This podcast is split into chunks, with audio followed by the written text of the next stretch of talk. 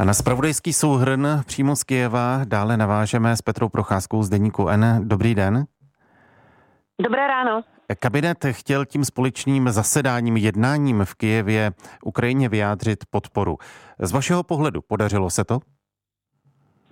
Já myslím, že jestli se něco podařilo, tak určitě to, že Ukrajinci přijali tohle gesto jako právě velký výraz podpory a solidarity a celý ten den eh, byl, bych řekla, eh, i přes tu situaci, která tady je, eh, proschnut s takovou dobrou náladou.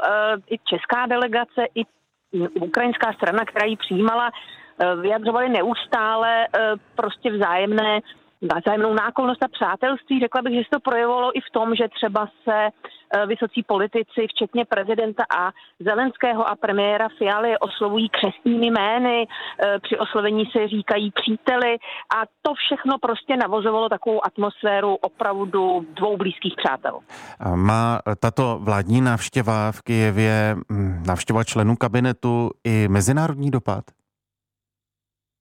Já bych řekla, že ano. Eh, řekla bych, že to jsou dva takové vektory. Tak jednak má mezinárodní dopad eh, vzhledem, eh, vzhledem k Rusku, protože Rusové si samozřejmě té návštěvy velmi všímali, ne že by ji, ne, že by ji jak se prezentovali v médiích, protože to není úplně populární téma ukazovat, že má Ukrajina stále spojence. Naopak v ruských médiích se píše neustále o tom, že Ukrajiny už mají všichni dost a že o spojence přichází, ale bylo jasné, že ruské ministerstvo zahraničí bedlivě sleduje, kdo tady je, s kým jedná a o čem jedná.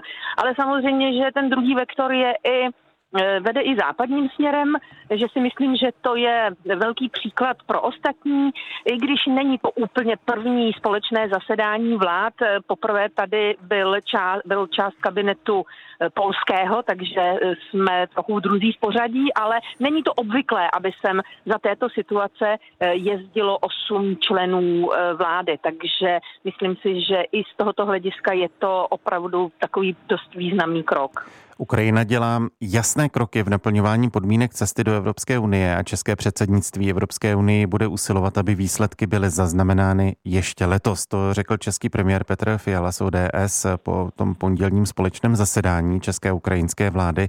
Jak daleko je Ukrajina v této složité situaci v integračním procesu? Případně, co vidíte jako největší problém pro budoucí začlenění do evropských struktur?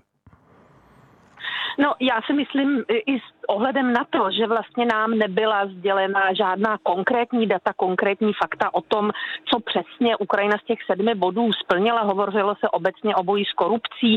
Víme, že Ukrajina přijímá některé zákony týkající se i ochrany e, menšin, které jsou podmínkou k tomu, aby se stala součástí Evropského společenství. E, tak si myslím, že e, i přesto, že tedy jí vlastně Ukrajinu premiér Fiala velmi chválil a říkal, že ho velmi překvapil ten pokrok, který udělala, eh, tak si myslím, že teď budou hlavní úsilí, bude hlavní úsilí Ukrajiny upnuto k tomu, aby přežila, přežila zimu a že ten proces, který předpokládá především přijetí řady zákonů, eh, bude mírně zpomalen a že ta snaha samozřejmě tady je, ale ta situace opravdu tady není teď vůbec dobrá. Dneska je například docela zima, v některých domech se netopí, v část Ukrajiny je bez proudu, neteče tady v mnohých domácnostech voda, takže bych řekla, že teď se ta pozornost vlády uh, upne tímto směrem.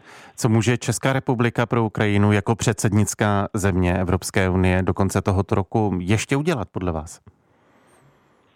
To tam zaznívalo na, tom, na těch včerejších eh, tiskovkách, zasedáních během těch bilaterárních schůzek, schůzek neustále že Česká republika je eh, tím, kdo bude opravdu prosazovat co nejrychlejší eh, přijetí a integraci Ukrajiny jak do EU, tak do NATO. Byla přijata i vlastně ta deklarace o euroatlantickém směřování Ukrajiny.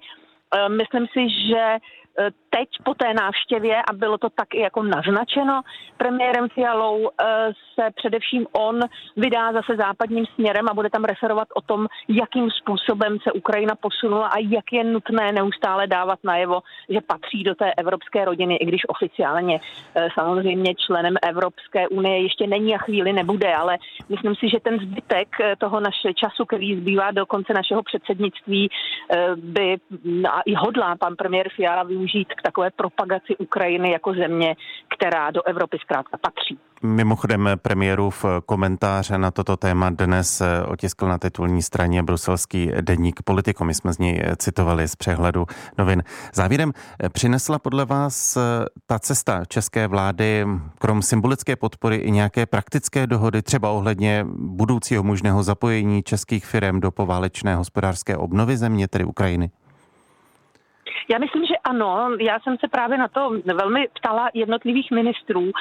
Byli tady ministři dopravy, samozřejmě obrany, ale i zdravotnictví. Tak třeba v tom zdravotnictví mě zaujalo, že e, Ukrajina má zájem o pomoc nejen při léčení ukrajinských vojáků, kteří byli zraněni na frontě, ale i e, v oblasti protetiky, to znamená zhotovování protéz a rehabilitace těchto lidí, což e, právě minister Válek tady měl také projednávat. Byl tady minister dopravy Kupka, který hovořil o něčem, co Ukrajinci teď strašně moc potřebují a co jsme jim také již dodali a to jsou takové vlastně provizorní mosty, eh, které nahrazují ty mosty, které Rusové, Rusové zničili. Takže já si myslím, že ano, že tady konkrétní dohody eh, učiněny byly a že to nějaký konkrétní výsledek v podobě dodávání toho, co Ukrajinci opravdu potřebují, že to ten výsledek mít bude. Konstatuje Petra Procházková z Deníku N. Děkuji vám, hezký den. Hezký den vám přeji, nashledanou.